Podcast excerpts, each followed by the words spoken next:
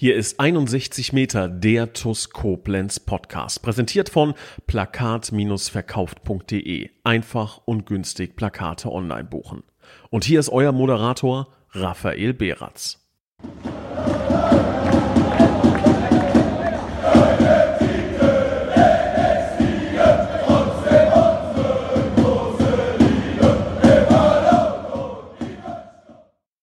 Ja, liebe Schengel, hallo und ein ganz recht herzliches Willkommen zu einer neuen Folge von 61 Meter, dem TUS Koblenz Podcast. Und während alle Köpfe quasi noch voll sind von den äh, Wochen der Wahrheit, lieben Gruß an den Trainer Michael Stahl, der den Begriff wahrscheinlich nicht mehr hören kann. So gibt es natürlich auch viele andere Themen im äh, Kosmos der TUS Koblenz, über die wir sprechen können. Und eines davon ist tatsächlich ein äh, ziemlich, ziemlich äh, brisantes. Ist jetzt schon ein kleines bisschen her, aber hat dann doch der TUS-Welt ja so ein bisschen den Atem geraubt. Aber ähm, Gemach, Gemach. Zunächst einmal möchte ich unseren Podcast-Gast begrüßen, mit dem ich unter anderem über diese Thematik, aber auch über viele weitere Themen sprechen werde. Ich begrüße ganz recht herzlich Almir Ametei, Innenverteidiger der TUS Koblenz. Hallo Rafa, hallo liebe Leute vom Podcast. Ähm, ich danke, dass ich heute da sein darf. Und ja, wir werden, glaube ich, mal ein bisschen drüber reden, was in den letzten Monaten so passiert ist und was noch passieren wird.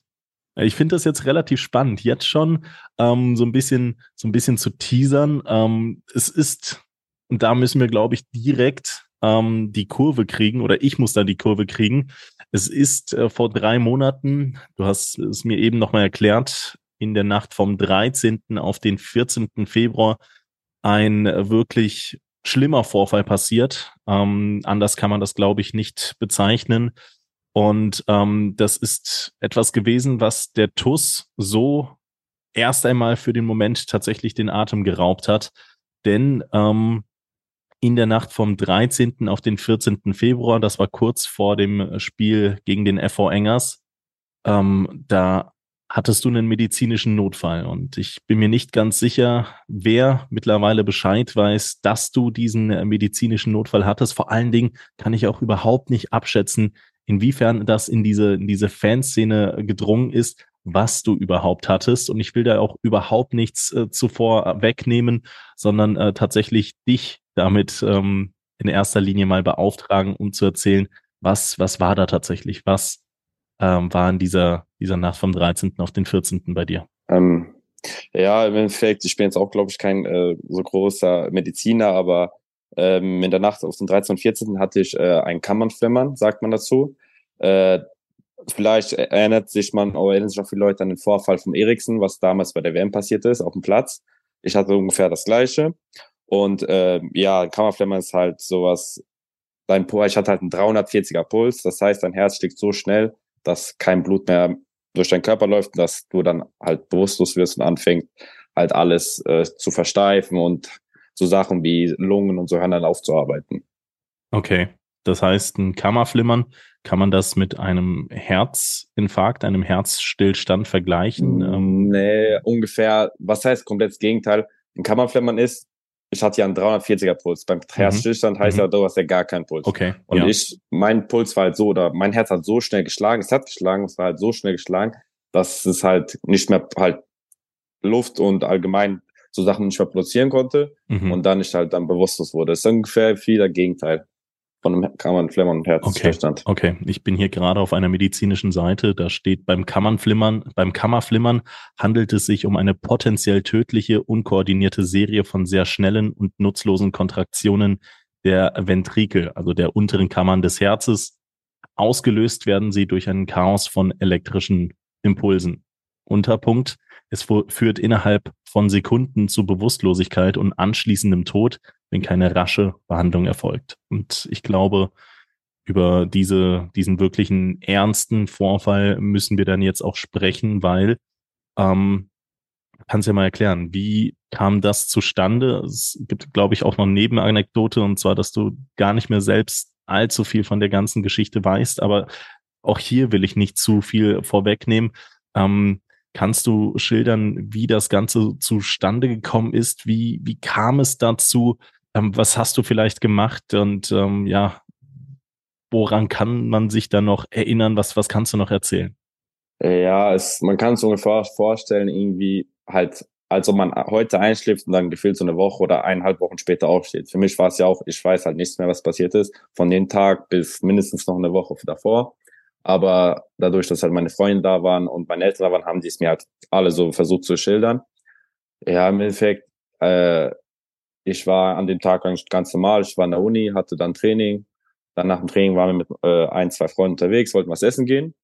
Mhm. Äh, und dann auf dem Rückweg davon äh, meinte ich auch schon zu einem Freund von mir, dass mir ein bisschen schlecht wird und äh, dass mir ein bisschen übel wird und so Sachen. Ja. Und ja. dann bin ich halt im Auto halt einfach so weggekippt oder halt hab nichts mehr gesagt. Im Endeffekt, meine Freunde dachten auch, ich vielleicht mache einen Spaß, weil es Mhm. mir ging es ja eigentlich sonst den ganzen Abend gut und dann irgendwann haben die vielleicht gemerkt oder haben die den Ernst der Lage gemerkt und haben direkt angehalten. Okay. Und dann waren wir auf der Straßenseite, das war so eine Autobahnausfahrt, standen wir. Und dann, sag ich mal, äh, waren halt, glaube ich, alle sehr überfordert, weil du weißt halt auch nicht, was ich habe. Äh, natürlich kennt man die erste Hilfe so, aber in dem Moment, glaube ich, denkst du an so Sachen gar nicht. Und dann, sag ich mal, kam so wie ein- mein Hilfsengel, halt, da kam eine Frau, ganz normal ist sie da vorbeigefahren, äh, die hat beim Deutschen Roten Kreuz gearbeitet und war auf dem Heimweg Was? Ja. und hat halt mich gesehen und hat allgemein ausgegeben, weil die Polizisten waren auch schon da. Äh, Aber im Endeffekt, die Polizisten wussten halt auch nicht ganz genau, was sie mit mir machen wollen. Und dann hat die Frau da angehalten und ich glaube dadurch, dass sie halt auch so viel Ahnung hat, weil sie hat auch im Notdienst gearbeitet, mit der Frau hat sich auch schon getagt, wir haben uns auch schon mal getroffen gehabt, Mhm. äh, wusste die halt im Endeffekt, was man zu machen war und hat halt dann angefangen mit der Herzdruckmassage. Und dann haben wir, der Krankenwagen war schon gerufen und das hat so um die 17 Minuten, glaube ich, gedauert, bis der da war. Und man Mhm. muss sich halt vorstellen, bei diesem Kammernflimmern, wie du es auch eben vorgelesen hast, dauert es wirklich nicht sehr lange, zwei, drei, vier Minuten. Und dann fangen schon Sachen an, auch wenn du überlebst, überlebst du meistens mit Schäden im Gehirn, mit Lähmungen, mit so Sachen. Mhm. Also dadurch, Mhm. dass die Frau halt, glaube ich, nach mindestens drei, vier Minuten schon da war und direkt halt die erste Hilfe ausüben konnte, sag ich mal, geht's mir jetzt, wie es mir auch jetzt geht, halt ohne Schäden im Nachhinein. Und dann hat halt auch, sag ich mal, sehr, sehr viel Glück, weil im Endeffekt es hätte nur eine Ampel rot sein müssen oder sie hätte eine Abfahrt irgendwo anders abnehmen müssen, dann wäre vielleicht die Frau nicht da gewesen, die, sag ich mal, heutzutage mein Leben gerettet hat. Wahnsinn. Wahnsinn. Oder es hätte fünf Minuten später dich treffen können. ne? Ja. Klar. Oh, Das sind ja, oder ja, wie gesagt, ich hätte auch einfach auf dem Training nach Hause passieren können. Im Endeffekt, dass auch meine Ja, Freunde da ja. waren. Ja, es ist wie, es hätte mal, es geplant wäre, sag mal so, dass alles so geklappt hat, wie es im Endeffekt geklappt hat. Lass uns das mal so ein bisschen chronologisch ähm, durchschreiten, diese ganze Thematik. Ähm, vielleicht fange ich sogar noch mal ein kleines bisschen weiter vorne an. Also du bist mittlerweile oder ja nach wie vor 20 Jahre jung, Stand der Dinge heute, ähm, bist fit Innenverteidiger bei der TUS, ähm, hast insbesondere im letzten Jahr ähm, richtig viel Spielzeit auch in der ersten Mannschaft erhalten. Also man kennt dich, ja. Du bist ja auch, wenn man äh, mal neben dir steht, ich glaube, man wird sehen, dass du da kein Kind von Traurigkeit bist, auch was, was den, den Körperbau angeht. Ähm, fangen wir mal da an. Wie groß bist du? 1,92, 1,93? Ja, mit 1,90? Fußball schon, ja, mit, mit Fußball schon kommst du auf 1,90, 1,91 hin. Ja, also bist relativ groß gewachsen, bist 20 Jahre jung und bist topfit. Wie kann das sein, dass ähm, aus heiterem Himmel so ein so ein so ein Fehler ist, weil also dass das das äh, dass es zu diesen äh, Flimmern letzten Endes kam, weil ähm, ich habe mich dann automatisch in der Folge an so ähm, Spieler wie den Daniel Engelbrecht, ich weiß gar nicht, ob der dir noch was Ja, sagt. ja, ja, ähm, halt, ich habe seine, seine Story im Nachhinein auch durchgelesen. Genau, also der hatte, wenn ich mich nicht täusche, einen Herzstillstand auf dem äh, Fußballplatz und äh, hat dann später mit, ähm, ähm, wie, wie nennt sich das Ganze nochmal, was, was du, Äh, Herzschrittmacher, ne? Defibrillator, ja, Ja, ja, muss- Defibrillator, Herzschrittmacher. Genau, musste, musste dann äh, wiederbelebt werden, hat dann später mit dem Herzschrittmacher gespielt. Und der hat dann beispielsweise gesagt, ähm, dass man mit Erkältungen nicht spaßen darf und dem Körper die Ruhephasen Wow. geben muss, wenn Auf jeden Fall. du das dann letzten Endes nicht machen solltest oder würdest, dann, dann würde sich dein Körper irgendwann mal diese Ruhephasen von, von selbst holen. Jetzt sprechen wir hier von einem 20-jährigen jungen Mann, der, du hast es eben angesprochen, Universität, du bist am Studieren, wenn ich das richtig Ja. aufgenommen habe. Der studiert, der für die TuS Koblenz abends Fußball spielt, sprich jeden Tag nochmal Training hat. Da kommt schon fast für mich dieser Zusammenschluss. hast du dich vielleicht einfach überarbeitet oder gibt es überhaupt diese logische Schlussfolgerung, was, was dann, was da drauf irgendwie hätte schließen können? Äh, nee, leider, bis jetzt leider nicht. Ähm, ich war in sehr vielen, bei sehr vielen Ärzten in zwei, drei Unikliniken in Mainz, Heidelberg. Normalerweise, was am Anfang am logischsten war, ist, ich hatte eine Lungenentzündung, weil ich davor drei, vier Wochen hatte ich Corona. Mhm. Und dann hatte ich eine Lungenentzündung auf beiden Lungen. Das heißt, auch viele Fußballer haben sowas Lungenentzündung, machen Sport, dann wird es eine Herzmuskelentzündung. Ja, ähm, ja. Aber es hat sich dann auch halt direkt herausgestellt, dass das nicht ist, weil sonst hätte man Narben am Herzen gesehen und so Sachen. Okay. Und im Endeffekt, bis heute gibt es keine Erklärung von keinem Arzt, wie das mir passieren konnte. Im Endeffekt, weil hätte, man hätte den ganzen Test danach im Gehirn, im Herzen irgendwas gefunden oder irgendwas gesehen. Im Endeffekt ist auch einerseits gut, dass man nichts gefunden hat, aber einerseits halt auch für die Ärzte und auch für meine Eltern oder allgemein für mich auch nicht so gut, weil du weißt nicht, woher kommt das, kann es nochmal kommen. Mhm. Die einzigste Schlussfolgerung, die ich vielleicht hätte oder die es vielleicht am logischsten ist, ähm, an dem Tag, äh, muss man auch dazu sagen, hatte ich eine Uni-Prüfung. Okay. Das heißt, ja. wie es halt normal ist in der Uni-Prüfung und gerade so ja drei, vier Tage davor versucht man nochmal alles zu lernen, wenig schlafen, vielleicht bisschen ein, zwei Energy Drinks zu viel. Äh, und dann halt noch dadurch, dass die Lungenentzündung hatte, Sport, war halt auch meine Schlussfolgerung, dass das passiert.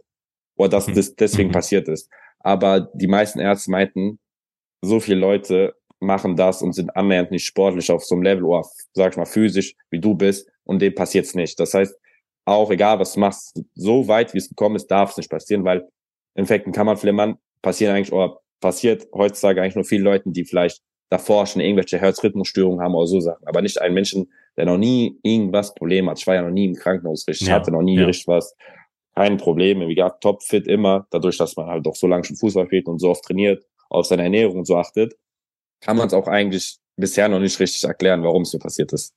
Du sprachst gerade von Herzrhythmusstörung. Ähm, ich bin mir sicher, dass der ein oder andere Zuhörer mit Sicherheit dann auch direkt aufgesprungen ist und gesagt hat, aha, das ist bestimmt das, was der Almir hat. Ähm, da kannst du, glaube ich, auch schon direkt ein, zwei Takte zu sagen, oder?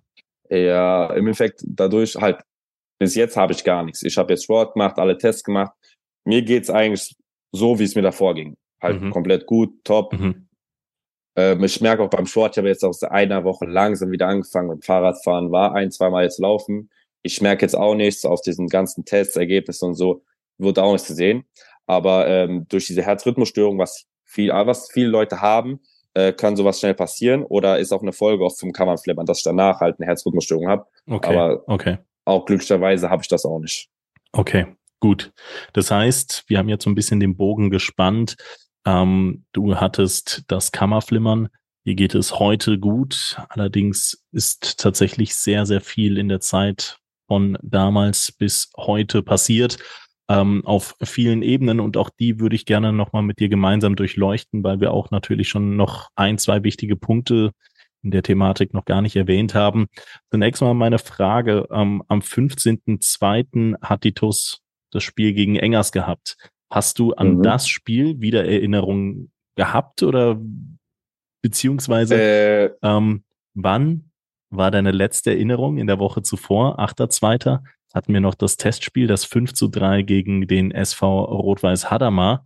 Da hast ja. du ähm, meiner Erinnerung noch zufolge selbst auf dem Platz gestanden. Ja, genau. Sieben Tage später das Spiel gegen den FV Engers. Du sprachst jetzt vom Ausfall äh, des Erinnerungsvermögens für einen gewissen äh, Zeitraum.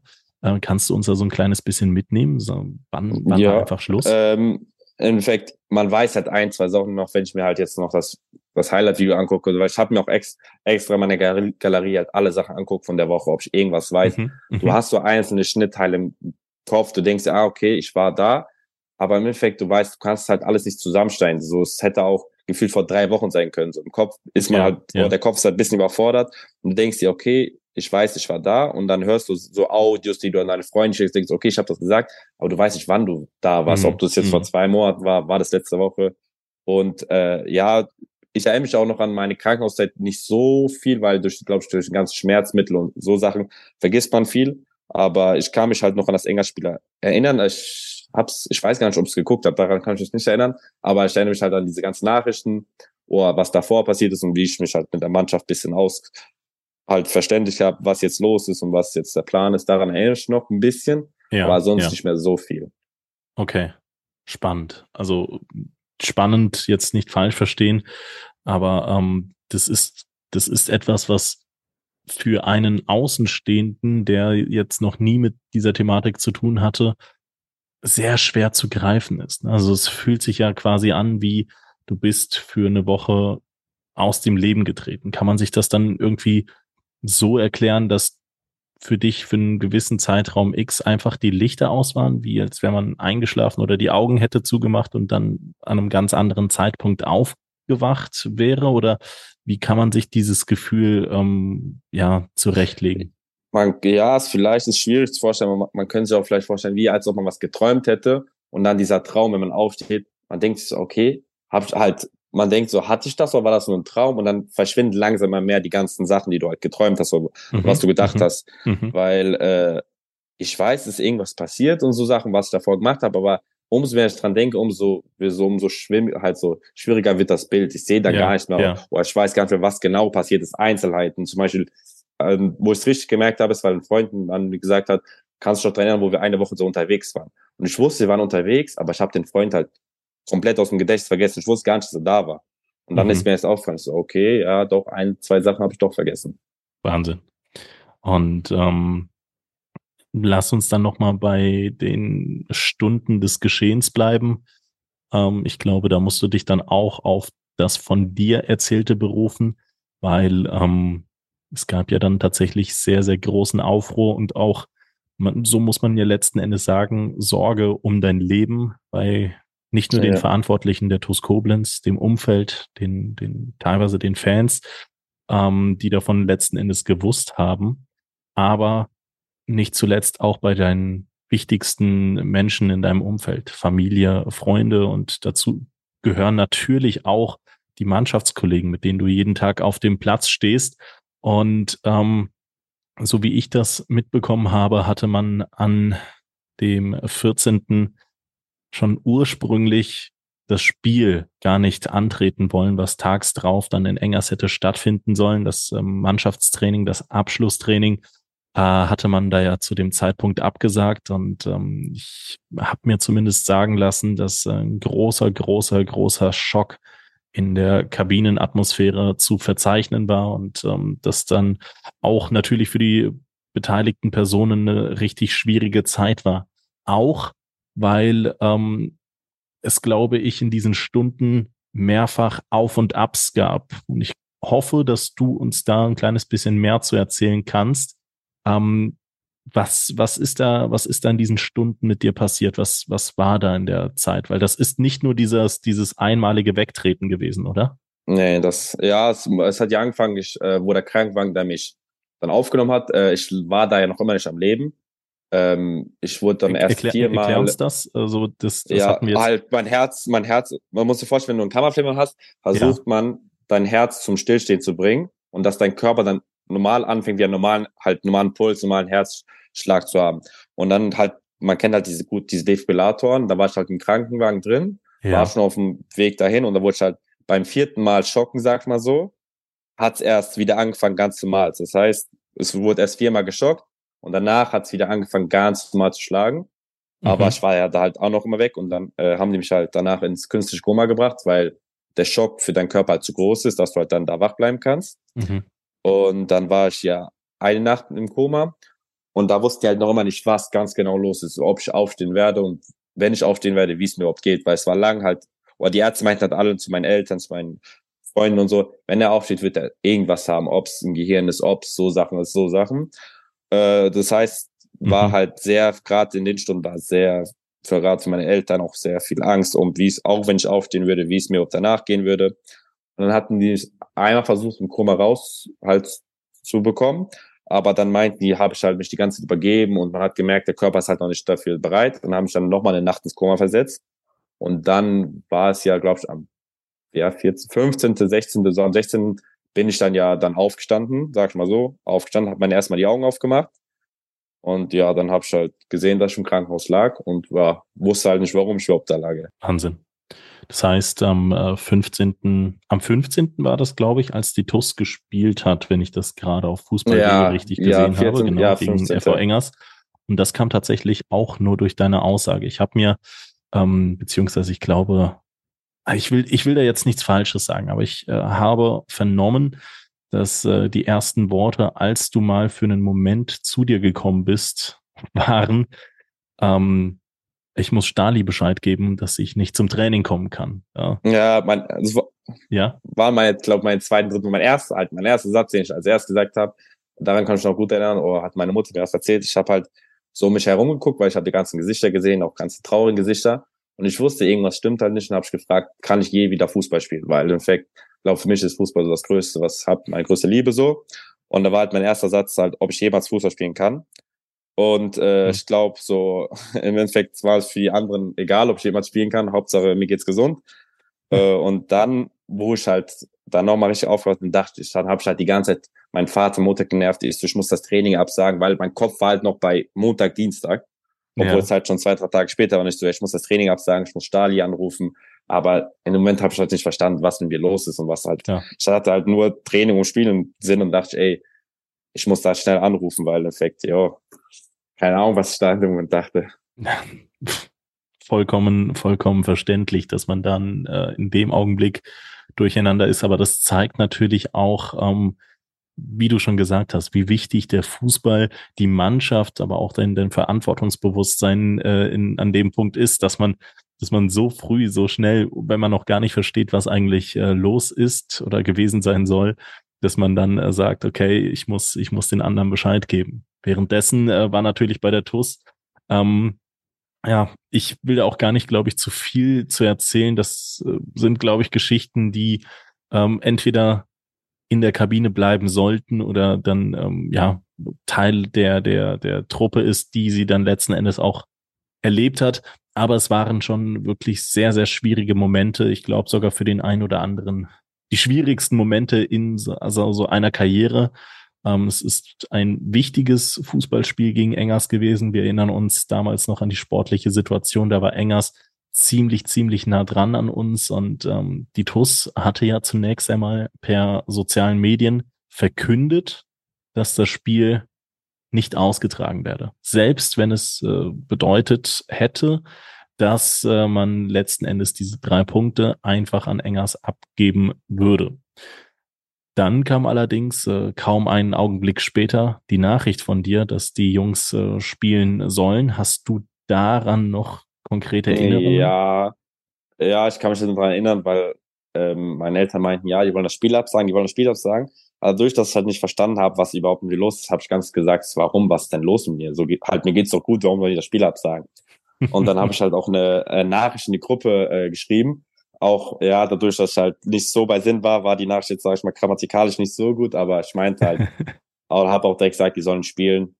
Äh, mir geht's gut und jetzt kann es eigentlich nur besser werden. Deswegen meine ich, dass die halt einfach spielen sollen und jetzt nicht wegen mir halt noch, sag ich mal, irgendwelche Punkte verlieren sollten. Oder ja, so ja, am, am Ende hat es dann zwar leider nicht gereicht für den Punkterfolg, ja. aber ich glaube, hinten raus ähm, hat das vielleicht sogar nochmal für eine zusätzliche Stärkung in den Köpfen gesorgt, weil ab dann, als es dann auch wirklich äh, so in den Köpfen verankert war, dass es, dass du, ich sag jetzt mal einfach über den Damm bist, weil das war ja zu dem Zeitpunkt auch noch nicht so 100% final sicher, da war mhm. jeder noch verunsichert. Man hat sich sehr, sehr, sehr, sehr große Gedanken um dich gemacht.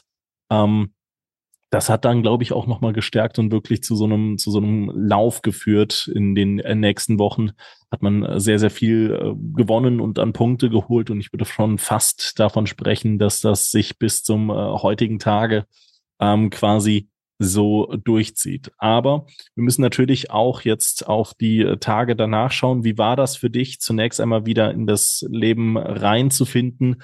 Weil ähm, ich glaube, diesen, diesen, diesen plumpe, diese plumpe Aussage jetzt machen zu dürfen, es war nichts mehr so, wie es zunächst einmal vorher war, oder? Also dein Leben wird sich zunächst einmal komplett äh, auf den so Kopf sagen. gestellt haben.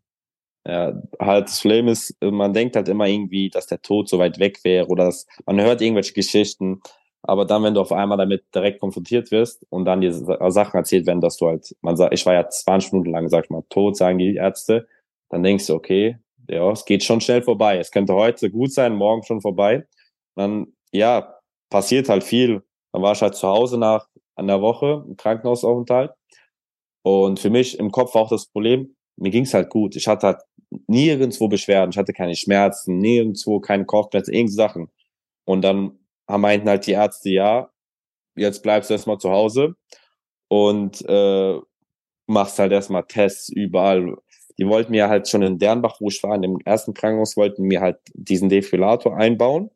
Aber zu dem Zeitpunkt war halt noch nicht alles klar, wie es mir, was mit mir los ist. Das heißt, meine Eltern hatten halt auch noch ein bisschen Angst, ob die Entscheidung zu schnell wäre oder nicht zu schnell wäre. Und dann also sind wir halt, sag einen klassischen mal, Herzschrittmacher dann, oder wie? Äh, nee, das ist, muss sagen, äh, der Herzschrittmacher, äh, das halt, was viele Leute kennen, äh, ist ja ein, ja. also du kriegst sowas eingebaut und gibst eine Sonde, die in dein Herz reingeht. Aber genau. wenn man sich so vorstellt, jede sechs bis acht, neun Jahre muss da halt was ausgetauscht werden. Und mhm. jetzt ab 20 an fängst jede sieben, acht Jahre lang immer wieder dann am Herzen operiert zu werden, ist halt nicht, sag ich mal, sehr gesund. Und ja, dann wurde vor drei, vier, fünf Jahren, sag ich mal, auch gerade für junge Leute sowas äh, erfunden, was, das nennt man äh, den ICD, gibt es noch viele Begriffe.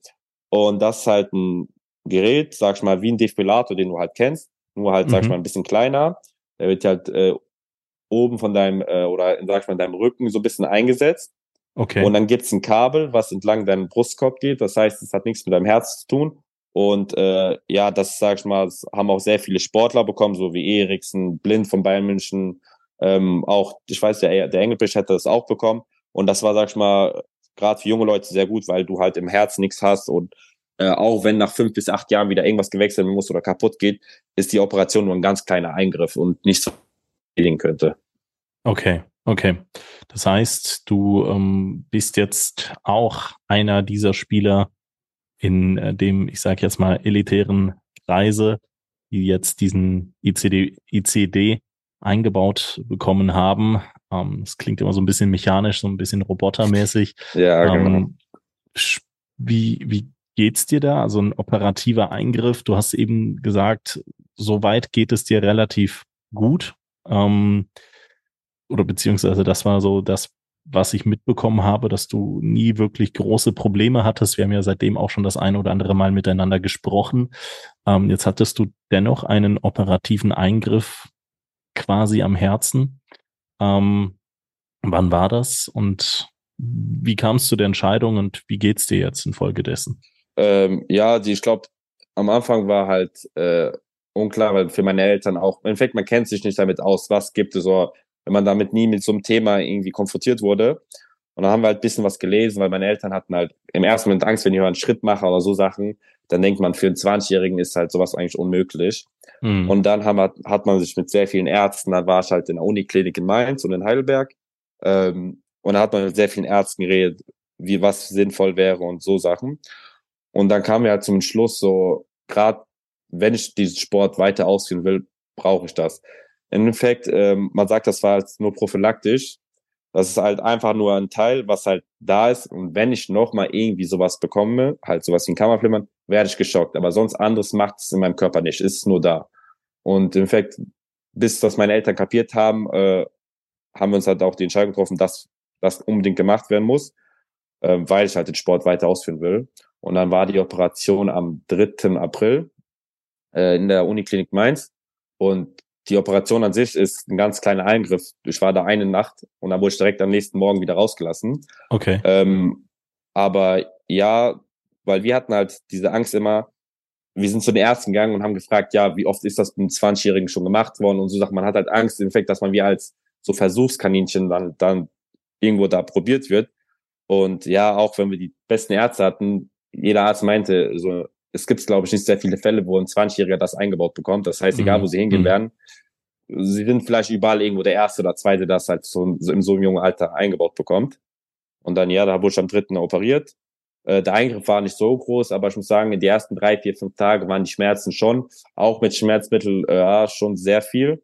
Und okay, äh, ja. ja, bis ein bis zwei Wochen war halt auch, ich konnte halt nur auf Rücken schlafen und musste halt komplett einfach Bettruhe. Ich durfte halt nichts machen, den ganzen Tag im Bett liegen, ab und zu ein bisschen aufgestanden, aber auch nicht zu viel.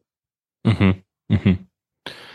Ja, Wahnsinn. Also ähm, da muss man vielleicht aber auch gleichzeitig ein Stück weit dankbar sein, dass wir im Jahr 2023 aktuell leben und äh, dann auch so etwas für junge Menschen mittlerweile machbar ist und äh, dass dann die Medizin bei uns hier in Deutschland äh, mittlerweile so weit ist, dass wir genau diese äh, Punkte hoffentlich ähm, optimal abdecken können. Du sprachst gerade davon, dass du dem Fußball äh, treu bleiben möchtest. Und jetzt gibt es natürlich immer das, ähm, ja, ich sage jetzt mal, ehrgeizige Fußballer gehen, das sagt, ey, ich will so schnell wie möglich wieder auf den Platz. Das äh, kennt man natürlich auch bei anderen Verletzungen, jetzt deutlich harmloseren, ich sage jetzt mal Muskelfaserrissen und wie die ganzen Verletzungen nicht heißen, ähm, hört man ja immer wieder von Spielerseite, ja, ich will so schnell wie möglich auf den Platz. Manchmal ist es sogar ein kleines bisschen zu früh. Hier ist das ja wieder nochmal eine komplett andere Geschichte. Du hast jetzt beinahe drei Monate, heute ist der 10. Mai, an dem wir aufnehmen, äh, hinter dich gebracht ähm, seit dieser Operation. Man hat dich auch schon das ein oder andere Mal im Stadion gesehen. So ist es nicht. Aber ähm, es hat sich natürlich dann doch in diesen drei Monaten, und das wirst du als Fußballer, als Sportler natürlich wissen, viel für dich verändert. Im Sinne von, ähm, du bist, wenn ich das jetzt mal so plakativ sagen kann, du bist dem Tod von der Schippe gesprungen. Du ähm, warst lange Zeit auf Bettruhe letzten Endes wirklich angewiesen. Du konntest äh, mit dem Sport äh, lange Zeit nicht wirklich anfangen. Du hast etwas, was sehr ungewöhnlich für dein Alter ist. Ähm, da frage ich dich einfach mal, ist der Sport, was haben die Ärzte da gesagt, nicht fast schon gefährlich oder ein bisschen übermütig, äh, da jetzt vor allen Dingen auch so schnell einzusteigen, weil du hast ja jetzt gerade auch schon davon gesprochen am Eingang des Podcastes, dass du dich schon langsam äh, wieder wieder zurücktastest. Wie ist da so die Sachlage? Ist das überhaupt machbar? Raten dir Ärzte davon ab? Gibt es überhaupt valide Auskünfte? Also ja, wie sieht's da aus? Ja, ich glaube, alle Gespräche, die ich mit Ärzten geführt habe, war auch meine erste Frage, darf ich danach weiter Fußball machen? Und im Endeffekt auch die Ärzte meinten, es kommt halt darauf erstmal an, was die Ergebnisse sagen. Und dadurch, dass die Ergebnisse so positiv ausgefallen sind, ähm, meint halt, meint jeder Arzt, dass mir nichts im Wege stehen würde, weil es gibt ja auch sehr viele Sportler, auch gerade von den ganzen Leuten, die wir geredet haben, von Eriks und so, mhm. die haben im Nachhinein auch wirklich auch schlimme Sachen, auch schlimme Herzrhythmusstörungen. Und im Endeffekt, ich habe nichts halt, man so sagen kann. Ich habe keine Sachen, die mich irgendwie im Nachhinein irgendwie schädigen könnte. Und dann meinten halt die ganzen Ärzte, du musst halt auf dich selber hören hier auf der ärztlichen Sicht gibt es keine Sache, die dich irgendwie einschränkt. Und ja, im Endeffekt, ich habe jetzt angefangen in der Woche, was halt die Ärzte meinten, dass ich mich halt jetzt, sag ich mal, wie ich bisher gelebt habe, bisschen umstellen muss, weil ich war halt früher immer einer, egal ob krank, nicht krank, egal was, ich wollte halt einfach genau diese Mentalität wieder auf dem Platz, wieder auf dem Platz. Aber im Endeffekt, das habe ich jetzt, glaube ich, vielleicht auch dahin gebracht, wo ich jetzt bin. Und dadurch muss ich jetzt halt vielleicht auch lernen, ähm, auch wenn ich mal krank bin, wenn ich mal das habe, mir drei, zwei, drei Tage Pause zu geben, weil ich glaube, jetzt ist mir aufgefallen, so dass halt vielleicht jetzt sich im Nachhinein nicht lohnt, jetzt für zwei, drei Tage Pause, jetzt drei, vier Monate Pause zu machen, oder vielleicht, vielleicht das ganze Leben Pause zu machen. Und dadurch muss ich halt erstmal meine, glaube ich, in meinem Kopf bisschen meine mentale Sicht darauf ändern, halt was ich mache, wie es mir geht, meine Gesundheit im Sport halt zu verbinden und halt auch zu wissen, okay, kann ich jetzt ins Training gehen oder ist es wieder zu früh? Da muss ich mir ab und zu zügeln. Ich merke das selber.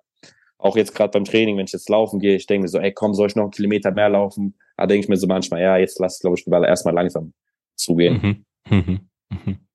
Ja, Wahnsinnsgeschichte auf jeden Fall. Ähm, gibt es da Punkte, wo du jetzt drei Monate später draufblickst und sagst, okay, diese, ich sage jetzt mal, Nahtoderfahrung hat mich jetzt auch nochmal nachhaltig verändert. Also das kann ja auf verschiedenen Ebenen passiert sein. Ich finde das ähm, dahingehend spannend, weil ich mich, glaube ich, auch selten mit einem jungen Menschen ähm, in meinem Leben, also in jeglicher Konstellation über diese, über diesen, über dieses Thema so eingehend aus der Perspektive unterhalten habe. Also schaut man jetzt anders auf den Tod, hat man Angst, hat man weniger Angst? Ähm, wie, ja, steht man letzten Endes jetzt auch dem Leben, dem, dem Körper gegenüber? Gibt es da grundsätzlich andere Ansichten oder ist das äh, vielmehr ein, gut, ich bin jetzt erstmal erleichtert, dass, dass nichts passiert ist, aber ähm ja, ich glaube, im Endeffekt, für mich war auch schon davor so, äh, wenn der, sag schon, wenn der Todestag kommt, dann kommt der, ob er früher oder später kommt, das kann ich halt eh nicht verändern. Aber man denkt halt auf jeden Fall jetzt im Nachhinein anders drüber nach. Ähm, und dadurch, dass ich halt auch nicht so viel davon mitbekommen habe, überlege ich halt sehr oft so, oder im Nachhinein wird mir echt klar, okay, es war echt sehr knapp so. Dann denke ich mir, ob ich halt alles, was ich mache, ob sich das immer lohnt. Im Endeffekt denkst du halt immer, ja, ob, jetzt verschwendest du einen Tag, egal was ist. Und dann denkst du halt, jetzt denke ich mir halt immer so, ja, jeder Tag ist viel wert so. Und im Nachhinein mhm. glaubst du auch, man, oder denke ich halt, muss halt lernen, einfach alles nicht immer so viel Stress zu machen, alles glücklich zu sehen, alles, was ich bekomme, egal ob negativ und positiv anzunehmen und halt dann weiterzuleben. Weil ähm, im Endeffekt davor halt oder vielleicht auch noch immer, äh, man ist halt so gerade auch, wenn es umgeht um Uni-Stress, Trainingsstress, man macht halt über alle Sachen Stress, man denkt, die Zeit läuft weg, aber so gegen die Zeit kannst du eh nichts machen. Was kommt, das kommt so und das muss halt dann akzeptieren und dann halt dann weitermachen. Ja, sehe seh ich, sehe ich sehr, sehr ähnlich. Ich glaube auch, dass man ähm, schauen muss, wie man letzten Endes die Zeit für sich nutzt. Du sprachst gerade von äh, Stress, von, ich würde fast schon sagen, Alltagsstress. Und ich glaube auch, dass das ganz oft in unserer Gesellschaft so eine kleine Mausefalle ist oder so, so ein Hamsterrad, in dem man sich dann befindet, in dem man sich dann auch mal ganz gerne verliert. Ich merke das bei mir selber ganz oft daran, ähm, wie lange ich hier und da meine Eltern beispielsweise oder meine Großeltern nicht besuche obwohl die Zeit dann quasi unerbittlich jeden Tag äh, weiter rennt, einfach weil man dann in seinem Alltag drin ist. Du hast TUS zu tun, du hast äh, berufliches zu tun, beziehungsweise in deinem Fall Studienkram und dann fließt die Zeit davon. Ich glaube, insbesondere die, der ein oder andere ältere Teilnehmer in unserer Podcast-Runde würde dem jetzt beipflichten können, dass die Zeit ähm, wie Sand ist in den eigenen Händen und dann so ein bisschen verrinnt. Ähm, Frage ist einfach nur, was man aus der ganzen Geschichte macht. Und ähm, ja, ich finde es ähm, grundsätzlich ein so großes Thema, das sprengt jetzt hier natürlich den Rahmen, aber sehr interessant, einfach mal auch so dein, deine Sicht auf die ganzen Dinge ähm, da drauf zu kriegen. Ähm, jetzt sind wir am 10. Mai. Ähm, du sprachst davon, dass du jetzt wieder zurück auf den Platz kehren möchtest. Also lass uns dann auch mal so ein bisschen in der Tonalität her ein bisschen positiver werden. Das sind ja alles gute Nachrichten. Also es ist wirklich ein schwieriges, schwieriges Thema, das in aller Ernsthaftigkeit ähm, besprochen werden will und muss. Aber ähm, die Aussichten, die sind ja erstmal positiv. Ja, auch wenn man jetzt noch nicht zu 100 Prozent weiß, in welche Richtung äh, geht's da jetzt mit dir und was, was hast du jetzt genau? Hast du allerdings natürlich auch schon Ziele für dich äh, zusammengefasst und ähm, wie, wie sehen die aus? Also willst du sportlich immer noch äh, ganz weit hoch hinaus? Du sagst, du bist am Studieren, sprich, du baust dir auch ein zweites Standbein auf. Soll Fußball Hobby bleiben? Soll Fußball, ähm, weiß ich nicht, Kinder und Kindeskinder noch ernähren? Soll es in die, in die Bundesliga gehen? Oder was, was sind die Ziele, die du dir selbst aktuell formuliert hast? Ja, ähm, ich glaube irgendwie halt durch diesen Fall, finde ich, sage ich auch jetzt erst recht irgendwie, ähm, Fußball war immer für mich, sag ich mal, ein Traum und alles, was ich mache, hat sich erst, erst war der Fußball ein erstes und danach hat sich halt alles drumherum gebildet, so auch meine Uni. Ich habe gesagt, ich will irgendwo studieren, wo ich halt in der Nähe von meinem Sport bin, dass ich halt alles ohne irgendwelche Einflüsse meinen Sport weitermache. Und ähm, ja, mein Ziel ist weiterhin noch immer mit dem Fußball so erfolgreich zu werden, wie es halt geht und halt so viel zu investieren, wie es halt auch geht. Und dann, in Effekt, was, was kommt, das kommt so. Und ähm, ja, ich merke jetzt nach einer Woche langsam, werde ich bisschen fitter, irgendwie als Tag zu Tag wird das Training auch, sag ich mal, für mich einfacher. Mhm. Und dann ist auf jeden Fall mein Ziel, diese Saison glaube ich eher nicht mehr, wer weiß mit der Aufstiegs, äh, wenn wir in die Redaktion gehen, wie schnell ich fit werde. Aber auf jeden Fall. 90. Äh, plus drei, Almir Armetal, ja, der zwei Minuten zuvor eingewechselt wurde. nee, ja, wäre ein Traum. Nee, aber ähm, ich will, ich gucke jetzt von Woche zu Woche, wie schnell ich fit werde. Ich fange auch jetzt bald, sag ich mal an, wieder auf den Platz zu gehen, äh, gerade so bei Passiven und so Sachen mitzumachen. Und dann glaube ich jetzt auch nicht mehr, dass es so weit in, halt, sag ich mal, mein Comeback so, so weit entfernt ist. Auf jeden Fall nächste Saison, so oder so. Wer weiß, vielleicht auch noch diese Saison. Das steht vielleicht schon Stern. Und das dann vielleicht sogar als Regionalligaspieler. Ne? Also ja. das, äh, könnte natürlich auch entstehen. Lass uns so ein bisschen auch ähm, vielleicht äh, über dich sprechen. Also das haben wir, ähm, das mache ich ja ganz oft und äh, ziemlich gerne mit, mit meinen Gästen, ähm, dass ich so ein bisschen noch die Karrieren beleuchte. Ähm, jetzt gab es diese, diese, ähm, dieser große Elefant, der quasi dann im Raum saß, der erst einmal abgefrühstückt werden möchte mit, mit deiner, ähm, mit deiner Geschichte. Aber nichtsdestotrotz äh, hast du natürlich auch eine Karriere bislang zurückgelegt, die ähm, ja auch schon den ein oder anderen Höhepunkt und das ein oder andere Nennenswerte äh, bereits äh, durchlebt hat. Ähm, du sprachst davon, dass der Fußball ganz äh, groß in deinem Mittelpunkt war. Wollen wir noch mal ganz kurz über deine Anfänge sprechen? Wie kamst du zum Fußball? Ich glaube, du hast ja auch einen Bruder, ne, mit dem du gemeinsam Fußball gespielt hast, lange Zeit. Zwillings, Zwillingsbruder. Zwillingsbruder sogar noch. Ähm, ja, also des, deswegen äh, lass uns da mal ganz kurz äh, noch mal mit einsteigen und so ein bisschen auch mal deine Karriere beleuchten, dass äh, die Leute auch noch so ein bisschen ähm, nahegebracht bekommen, okay, wer ist Almir Armeter überhaupt? Also den kenne ich nur aus der ersten Mannschaft, aber da steckt ja auch eben noch der Mensch dahinter. Ähm, ja, ich, meine Mutter meinte, ich war eigentlich immer sehr Fußballgeister, auch von früher an. Ich habe mit drei angefangen ich weiß auch nicht, woher das kam. Ich sag, mein Vater war jetzt kein großer Fußballer.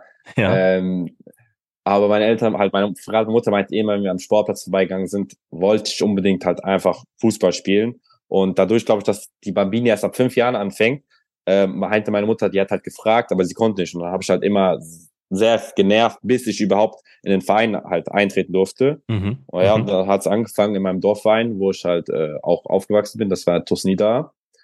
Äh, hab da sag ich mal, die gerade die Anfänge habe ich da gemacht. Ähm, und da hat man vielleicht auch schon ein bisschen gemerkt, dass für mich auch, im Endeffekt, auch wenn du nur 10, 11, 12 bist, war der Fußball mir wichtiger als bei vielen anderen Leuten. Natürlich ist da, bist noch so jung, du weißt gar nicht, was passiert, aber ich habe immer Fußball an erster Stelle gesetzt, egal was. Ich habe geheult, dass ich meinen Zahnarzttermin absagen muss. Hauptsache, ich kann ins Training. Und äh, ja, dann ist auch mein, glaube ich, meinen Eltern früh aufgefallen, dass ich das halt auch sag ich mal, im Endeffekt auch ernst nehmen und ernst halt liebe. Und dann haben die auch mich angefangen zu unterstützen, so Sachen wie Fußballschule und ja, halt einfach weiterhin zu unterstützen. Und dann wollten die halt gucken, wo es halt sich, wo es hinführt. Ich finde das immer relativ beeindruckend, wenn sie schon bei Kindern im ganz frühen Alter eine derart starke Leidenschaft und so ein starker Ehrgeiz entwickelt, ähm, der sich dann aber auch ein ganzes Leben lang für eine Sache äh, hält. Ne? Also das ist, glaube ich, manchen Menschen komplett verwehrt, ein ganzes Leben lang, als dass man dann hätte so, so, so eine Passion letzten Endes hat, wie ähm, bei dir dann letzten Endes äh, der Fußball.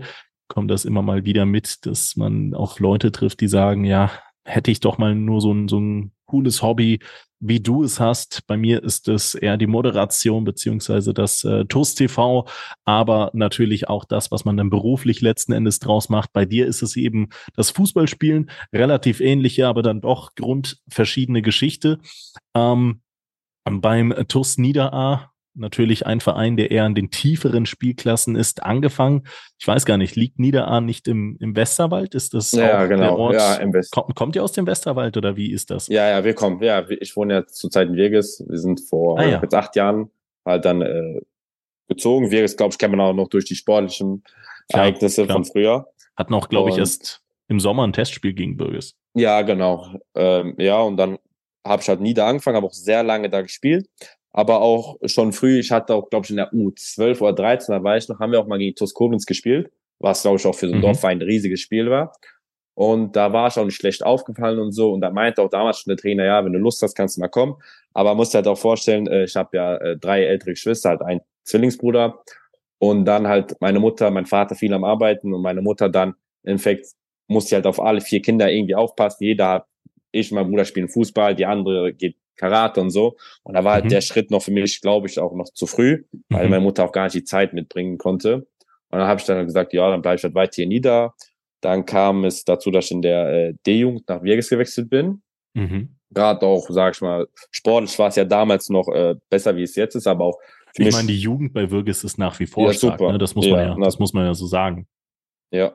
Und auch damals war halt für mich sportlich gesehen dann ein ganz guter Wechsel. Ähm, zwei Jahre da lang gespielt, auch wieder mit meinem Bruder. Ich, äh, mein Bruder und ich haben auch sehr, sehr lange gespielt. Ich glaube, bis zur B-Jugend haben wir zusammen. Und äh, dann sind wir von Wirks damals wieder, bin ich für eineinhalb Jahre zurück an Nieder, weil ja, es hat nicht so geklappt mit den Trainern und so. Und dann mhm. dachte ich, ja, gehe ich ja wieder zurück in meinen Heimatverein. Und im Endeffekt, da war es auch für mich so, jetzt irgendwann auch entscheidend gebend, okay, spiele ich jetzt den Fußball weiter, wie ich ihn jetzt spiele, halt, sag ich mal, nur auf in den Dorfverein oder spiele ich ihn halt jetzt wieder halt, wie ich jetzt halt Verein. Und dann war ich eineinhalb Jahre da. Und dann hatte ich, sag ich mal, eine ganz gute Saison. bis zum Winter hatte ich 15, 16 Tore geschossen. Das war auch nur, halt, sag ich mal, die Bezirksliga, aber ich war auch eigentlich schon Mittelfeldspieler. Und dann war ich im Probetraining in Koblenz eingeladen. Ja, und dann hat es halt gegeben, war ich ein, zwei Wochen Probetraining in der U15. Ähm, meinten die, es ja von unserer Seite funktioniert, von meiner Seite hat es auch gepasst und dann ja bin ich halt ja seit der U15 jetzt bei TuS Koblenz. Ich erinnere mich, dass ich das erste Mal, also mir ist dein Name und der deines Bruders natürlich schon früher in der Jugend hier und da mal aufgefallen, also Almir und äh, Beton, ja? Nein, nee, ist nicht dein, das ist nicht nee, Bruder. Beton ist nochmal ein anderer Armeteil. Genau, ja, wir haben gleich Nachnamen, aber. Ach, Quatsch. Mein, Quatsch. Wo ich nach Koblenz gewechselt bin, sag ich mal, haben sich meine Wege, ich und mein Bruder, haben sich dann da getrennt. Ah ja, okay, okay. Spannend. Das heißt, Veton Armetei ist, äh, war, war das nicht die gleiche Zeit? So, hast du nicht mit dem zusammen in der Jugend gespielt? Ja, in der A-Jugend. B-Jugend auch, aber der war ein Jahr jünger als ich. Aber ihr wart nicht miteinander verwandt. Nee, nichts miteinander das zu tun. Das ist ja unfassbar. Ne? Also das kannst du als ja. Außenstehender natürlich auch nicht wissen. Ähm, da erzählt der Ei mir die ganze Zeit was von seinem Zwillingsbruder und ich denke, ja, das muss natürlich der sein, mit dem er in der, in der Jugend bei der TUS gespielt hat. Nicht miteinander verwandt. Okay, ähm, gut, dann ähm, müssen wir das natürlich äh, korrigieren. Aber jetzt möchte ich nochmal festhalten, nicht, dass ich mich da in Teufels Küche bringe. Ich erinnere mich an das Rheinland-Pokal, äh, IKK A-Junioren Rheinland-Pokalfinale. Ähm, wir gegen Eintracht Trier 4 zu 0 und das müsstest du gewesen sein, oder? Ja, Als du damals in Halbzeit 1 zum, ich glaube, 1 zu 0, diese absolute ja, Fackel in den, in den Winkel da ja. losgetreten hast. Ähm, dann lass uns da doch mal gerne drüber sprechen. Also, ähm, das waren ja so mitunter die ersten richtig krassen Erfolge, die dann auch so ein bisschen haben verlauten lassen, okay, da könnte es so ein bisschen ähm, mehr draus werden, als einfach nur hobbymäßig im Dorfverein zu kicken. Ähm, damals warst du wahrscheinlich auch schon so ungefähr 17, 18 Jahre alt. Ähm, mhm. Hast ein absolutes Traumtor damals geschossen. Ich glaube, die Kulisse war damals auch äh, großartig. Kann mich erinnern, dass wir im TUS TV auch übertragen hatten, damals noch Fanradio.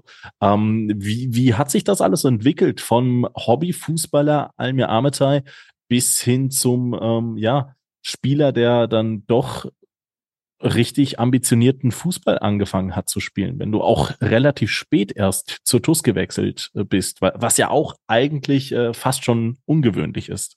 Ja, ähm, ja, am Anfang war es mal auch, glaube ich, für mich, sag ich mal, ein ganz anderes Bild, weil ich habe Fußball gespielt, aber im Endeffekt hatte zweimal die Woche Training, einmal halt jetzt ein Spiel gegen ein paar Vereine hier aus der Umgebung und dann weiß ich, daran kann ich noch erinnern, dadurch, dass ich halt im Winter gewechselt bin, äh, weiß noch, ich habe ein Spiel halt, da hatten wir noch äh, direkt das erste Spiel gegen Lautern. Mhm. Ähm, und dann hat sich halt der Innenverteidiger verletzt gehabt. Und Nein. dann sollte ja. ich halt direkt gegen Lautern eingewechselt werden. Und ich habe davor gefühlt noch eine Woche vorher gegen irgendwelche Dorfvereine gespielt und eine Woche später spiele ich halt gegen Lautern.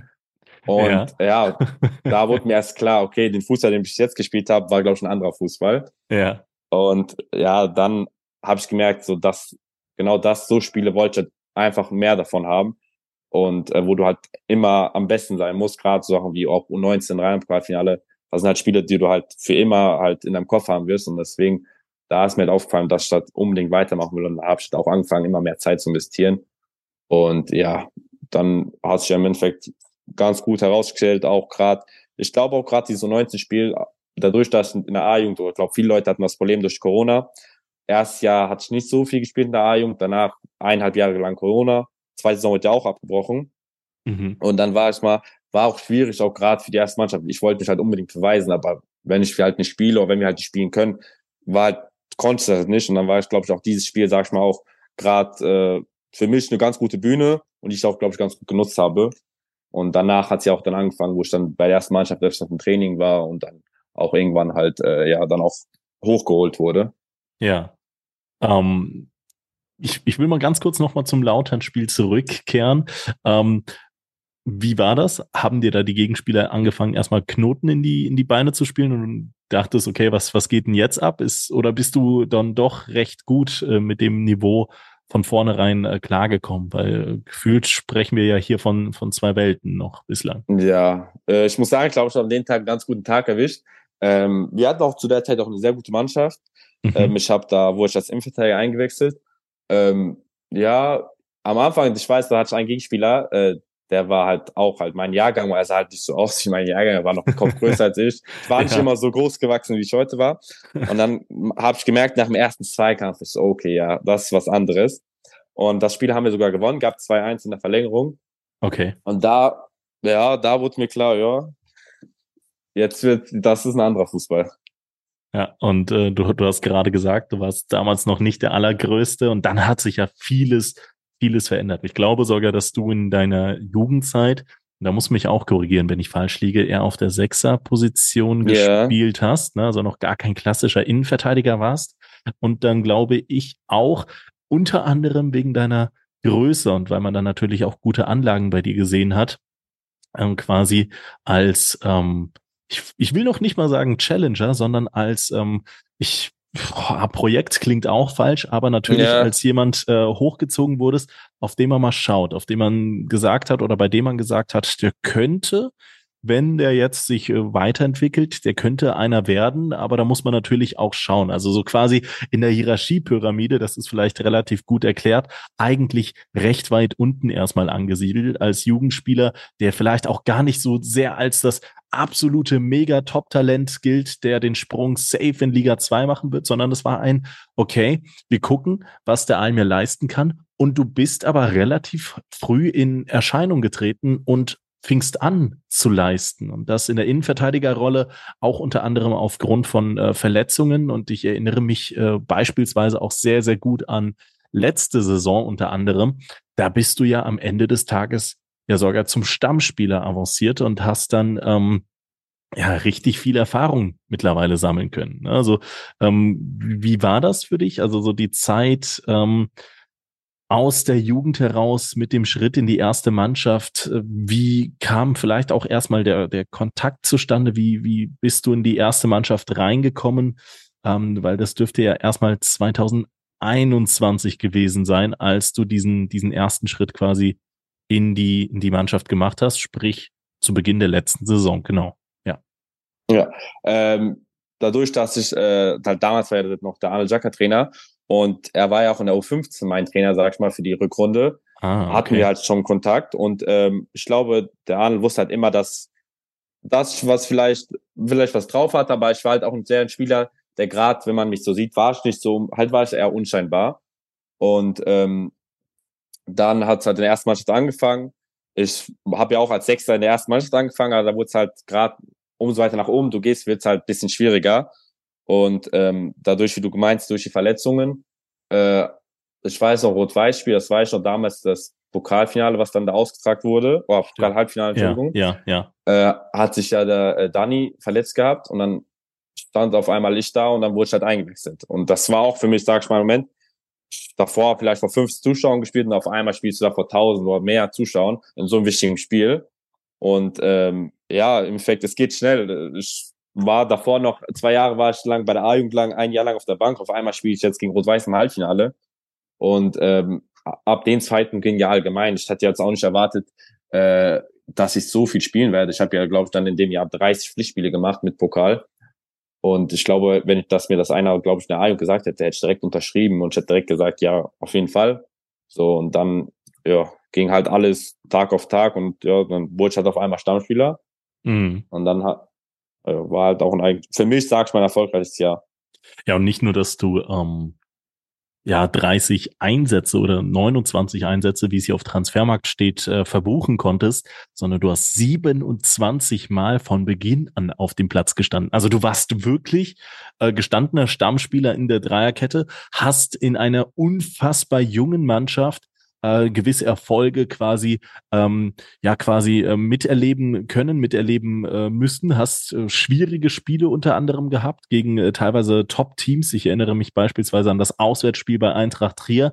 Ähm, wir hatten da ja in diesem in diesem Jahr unfassbar viel Verletzungspech. Du warst da einer der wenigen Spieler, der da irgendwie einigermaßen äh, ohne großartig viele Verletzungen äh, durch die Runde gekommen ist. Und ähm, ich glaube auch, dass dieses Jahr, das hat man äh, letztes, letzte Saison, glaube ich, bei der TUS des Öfteren gesagt, dass dich dieses Jahr dann auch deutlich, deutlich hat reifen lassen von einem Spieler, der gerade frisch aus der Jugend kommt, bis hin zu einem äh, Fußballspieler, bei dem man sagt, okay, der hat, der hat jetzt schon 30, 35 Spiele auf dem Buckel. Aktuell sind es 39 Einsätze für die erste Mannschaft äh, der TuS Koblenz und das erst im Alter von 20 Jahren und das mit deiner, ähm, ich möchte es jetzt mal sagen, aktuellen ähm, Krankheitshistorie, also mit den, mit den letzten drei Monaten, plus nochmal mit dem Zusatz, dass du auch ähm, in dieser Spielzeit eher seltener auf Einsatzzeiten bislang zumindest gekommen bist. Aber nichtsdestotrotz, ich glaube, insbesondere auch in der Wintervorbereitung nochmal gemerkt zu haben,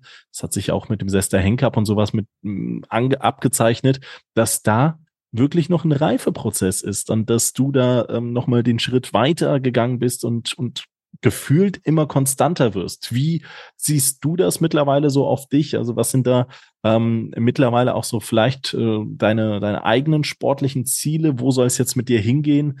Ähm, und ähm, ja, auf, auf äh, welchem Weg saßt beziehungsweise siehst du dich jetzt? Ähm, ja, ich glaube auch, dieses Jahr hat mich auch sehr geprägt im Fake. Am Anfang war ich schon, war ich vor jedem Spiel sehr nervös und so gegen Ende dachte ich mir, so, ja, ist jetzt mein 25. Spiel, ist für mich jetzt nichts Neues. Und glaube, allein halt irgendwann auch im Kopf zu bekommen, okay, du spielst jetzt Oberliga, bist ein Standardspieler, gibt dir halt auch sehr viel Selbstbewusstsein, was du halt auch brauchst, um halt gerade als junger Spieler zu spielen.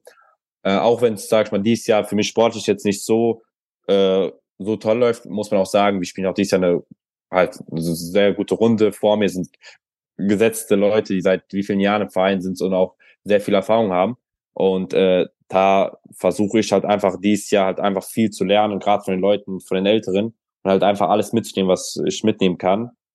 Äh, man muss ja nicht immer unbedingt spielen, um irgendwas zu lernen.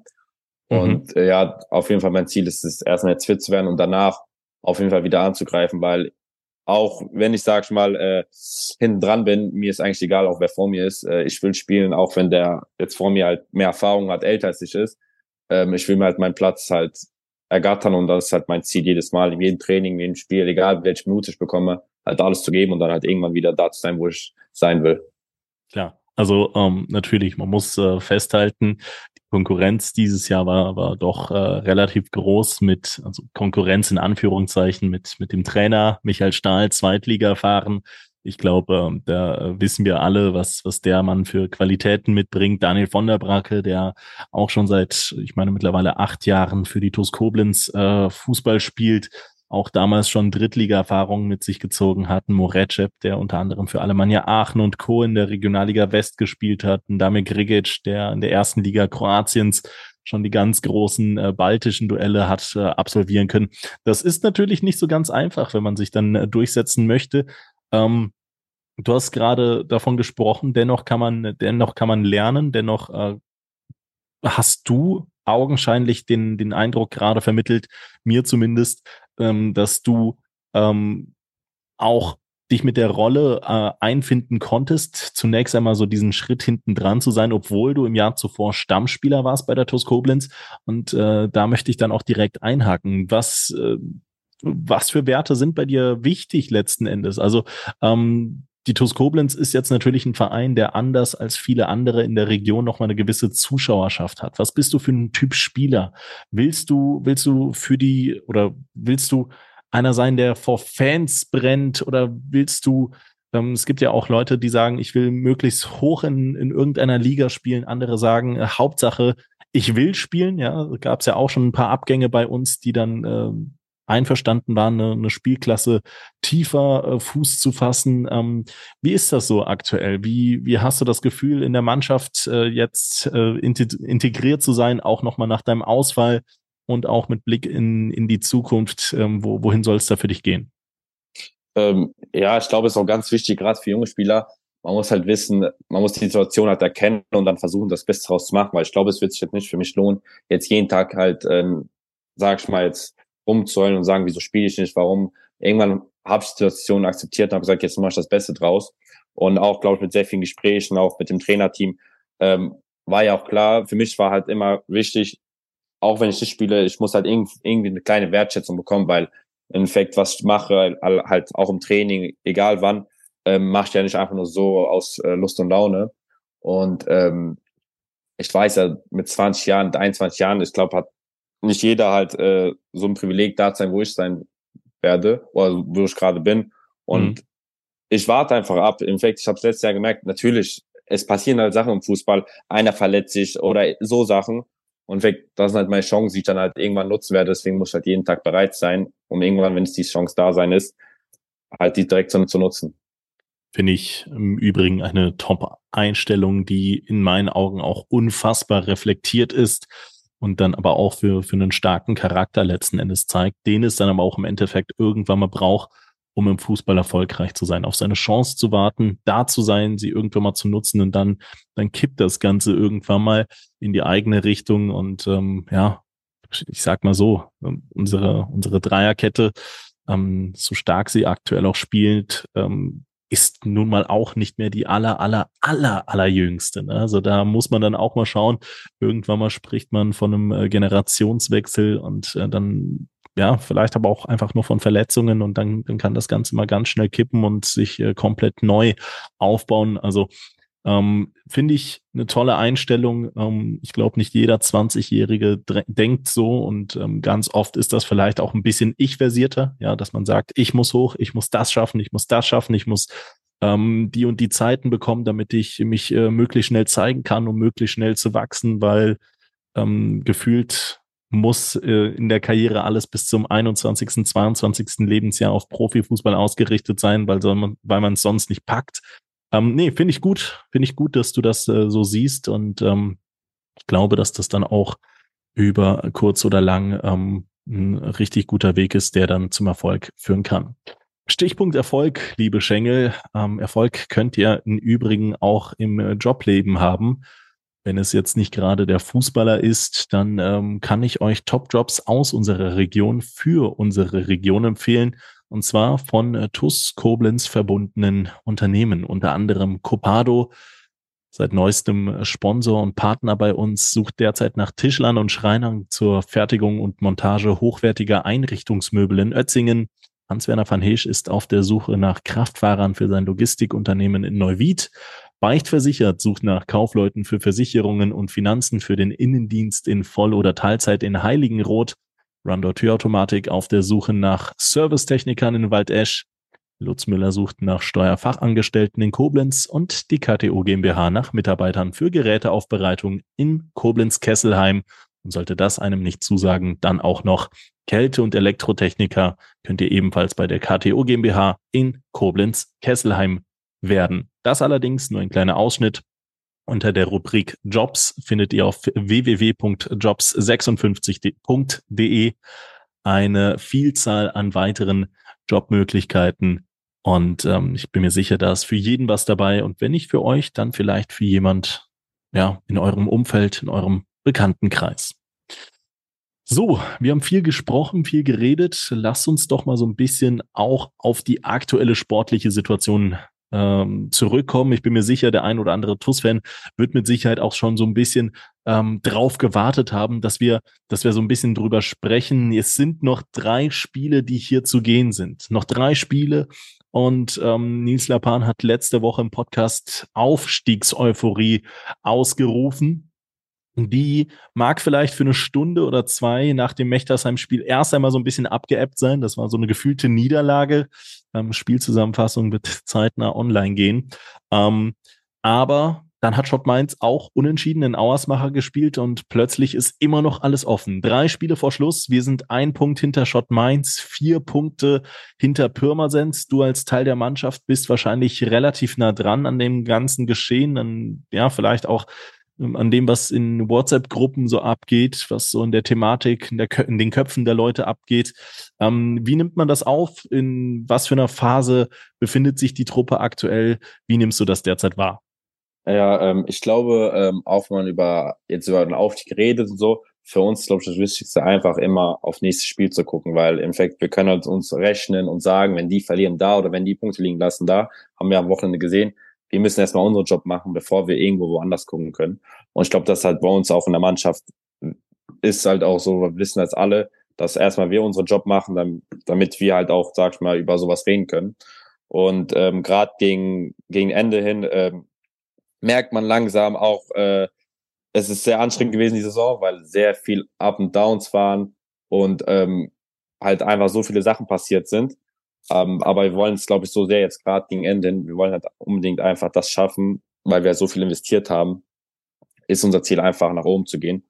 Und dafür werden wir, glaube ich, alles in den letzten drei Spielen raushauen, was wir halt können stehen ja auch noch, ja, ich würde mal sagen, äh, kleine Kracher aus. Also das gegen Pirmasens, das war natürlich gewaltig mit dem Last-Minute-Treffer in der 92. Minute und ich würde sagen, genau die richtige Antwort auf das Hinspiel.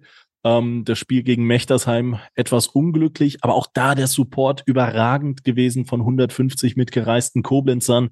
Und ähm, wenn ich mir jetzt den Spielplan angucke, jetzt am Sonntag haben wir unser Heimspiel gegen Auersmacher. Da empfehle ich euch, liebe Schengel, auch nochmal von der Aktion 2 plus 1 Gebrauch zu machen. Ihr könnt online im Vorverkauf, und das geht nur online im Vorverkauf, diese Rabattaktion, ähm, drei beliebige Heimspielkarten in einer Kategorie aussuchen, beispielsweise Gegentribüne, Stehplatz Block 1 oder Haupttribüne. Und beim Kauf dieser Karten im Vorverkauf bekommt ihr dann quasi die dritte äh, geschenkt. Das heißt, ihr wählt drei Karten aus einer beliebigen Kategorie und wenn ihr das Ganze bezahlt, dann werdet ihr es am Preis sehen, zahlt ihr nur zwei Karten und die dritte ist quasi frei. Also macht das Stadion voll. Wir brauchen diesen Hexenkessel, ähnlich wie gegen Pirmasens nochmal im Oberwert um dann den ganz großen Coup gegebenenfalls zu schaffen. Ähm, noch sind wir, noch haben wir nicht mehr einen Blumentopf gewonnen, aber es kann um äh, ganz, ganz viel gehen. Verlieren kann man ganz, ganz wenig, glaube ich. Und ähm, dementsprechend, äh, ja, lasst uns das Oberwert voll machen am Sonntag und dann geht es ja auch direkt am Mittwoch weiter. Ähm, keine, ja doch, etwas mehr als 72 Stunden später, drei Tage später. Ähm, englische Woche, Mittwoch 18 Uhr im Fritz-Walter-Stadion im Betzenberg gegen äh, die zweite Mannschaft des ersten FC Kaiserslauterns. Und das letztes Jahr war es ja nicht so, in der letzten Saison, das dann auch mit richtig Support. Auch hier nochmal die Empfehlung, der Dachverband Koblenzer Fanclubs hat bereits einen Fanbus mit über 50 TUS-Fans voll. Es äh, gibt derzeit eine Warteliste für einen zweiten Fanbus, wenn sich da 30 Leute anmelden für einen Fahrpreis Fahrpreis von 19,11 Euro, dann äh, fährt auch dieser Bus. Abfahrt ist um übrigen um äh, 15 Uhr Mittwoch vom Stadion Oberwert aus. Also checkt da mal gerne den äh, Dachverband Koblenzer Fanclubs e.V. auf Facebook aus oder schaut mal auf den Social Media Kanälen der TUS vorbei. Aber das sind natürlich Kracher, ne? Also Heimspiel gegen ähm, ähm, äh, egal wen, ja, gegen Auersmacher, gegen Dieflin, die beiden stehen noch aus in solchen entscheidenden Wochen. Das ist, das ist eine ganz besondere Stimmung. Wir sind zu Hause noch ungeschlagen und dann noch auswärts beim äh, auf dem Betze, auf dem Betze, Fritz-Walter-Stadion, eines äh, der ehemaligen FIFA-WM-Stadien.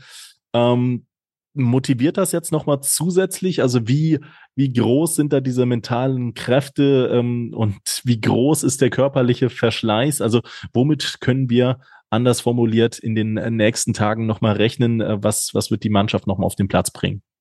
Ich glaube, dass gerade in den nächsten Spielen einfach wir alles geben. Und auch wenn man in letzter Zeit sieht, vielleicht haben wir ein, zwei weniger im Kader, wir sind vielleicht noch 16, 17 Mann, ähm, egal wer spielt bei uns, ist 100 Prozent und der spielt, bis er nicht mehr laufen kann, bis er seine Beine nicht mehr tragen können. Und ich glaube, das wird in den letzten drei Spielen äh, wird man halt sehen und man wird halt auch sehen, wie wir unbedingt das wollen, jedes Spiel zu gewinnen und dann am Ende das, was wir auch verdient haben, dann äh, vielleicht zu erreichen.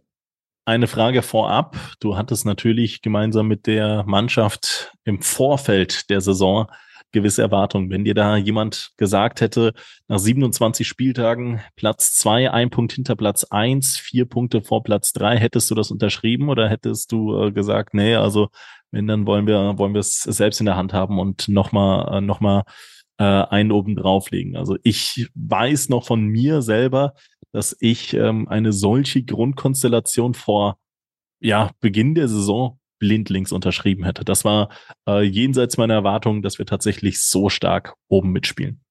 Ja, ich glaube, man muss halt auch sich mal vorstellen, gerade so eine Saison muss halt auch sehr vieles auch perfekt laufen. Gerade in so vielen Spielen wie Pirmasens, wo wir in der 90. oder äh, gegen Feddersheim, auch in der Nachspielzeit, dass wir halt so Spiele gewinnen und sag ich mal auch das gewisse Glück in manchen Spielen haben. Ähm, Im Endeffekt, das kann man, glaube ich, im Vorhinein gar nicht wissen. Ich hätte es auch, glaube ich, direkt unterschrieben, äh, dass wir halt dann so nah dran sind. Aber man hat auch, finde ich, schon im Vorhinein gesehen, gerade mit dem Kader, den wir dieses Jahr aufgestellt haben, dass wir das mit denen erreichen können. dass wir halt einfach nur jeden Tag alles geben müssen und dann wir halt im Endeffekt das bekommen, was wir halt auch dann verdient haben. Zeugt dann aber auch einfach für eine gute ähm, Arbeit im gesamten Verein auf äh, verschiedenen Ebenen und auch von der richtigen Richtung, die die TuS Koblenz geht. Ähm, du bist ja auch in einer Phase gekommen, ähm, in der vieles auch schwierig war, gerade während der Corona-Pandemie finanziell bei der TuS. Ähm, da hat sich, glaube ich, auch schon vieles äh, sehr, sehr positiv zunächst einmal entwickelt. Ähm, ja, lange Rede, kurzer Sinn. Wir haben ähm, jetzt schon, ja, ich würde mal sagen, 70, 75 Minuten Podcast-Zeit gemeinsam verbracht. Was äh, ich allerdings noch nicht gefragt habe, ist tatsächlich dein äh, TUS Bitburger Moment der Woche. Hast du deinen, Almir? Ich glaube, äh, mein Moment wird noch kommen, äh, glaube ich, jetzt äh, am nächsten Spieltag. Äh, ich glaube, da sollten wir alle ja. Leute, die irgendwie Zeit haben, ins Stadion kommen und dann halt einfach nochmal alles abbrennen, was wir halt können. Und dann feiern wir danach zusammen den Sieg. Darauf lässt sich nur aufbauen. Äh, mein TuS Moment der Woche sind die Fans in Mechtersheim gewesen, auf der Haupttribüne, auf dieser kleinen Tribüne. Das war wieder einmal mehr überragend. Ähm, ich kann es nochmal auf die äh, Spielzusammenfassung verweisen, die jetzt äh, zeitnah online kommen wird. Das sieht einfach überragend aus und zeigt einfach nochmal, wie geil dieser Verein ist, wie besonders dieser Verein ist. Und da gilt es dann auch einfach nochmal Danke zu sein an sagen an jeden Einzelnen, der da ähm, sich immer wieder auf diese Aussetztouren auf den Weg macht. Und äh, Danke sagen möchte ich natürlich auch an dieser Stelle alle, die uns über MCMXI abonniert haben. Und das sind in Person Silke und Wolfgang Scherhag, Sabine Pfalz, Dirk Menke, Jutta Lindner, Sandra Westkamp, Jasmin Christ, Carsten Vogel, Annalenia Krei, Mario Krechel, Michael Feltens, Mike Welsch, Gerald Schneiders, Bernhard Vetter, Markus Hennig, Philipp Louis, Andreas Sandner, Uwe und Barbara Hampel, Tobias und Annika Henken, Alexander Roos, Juliane Haberkorn, Jonas Müller, Florian Schumacher, Horst Hoffmann, Heike und Harald Salm, Timo Chris, Gerd Hore, Mike Körner, Leon Henrich.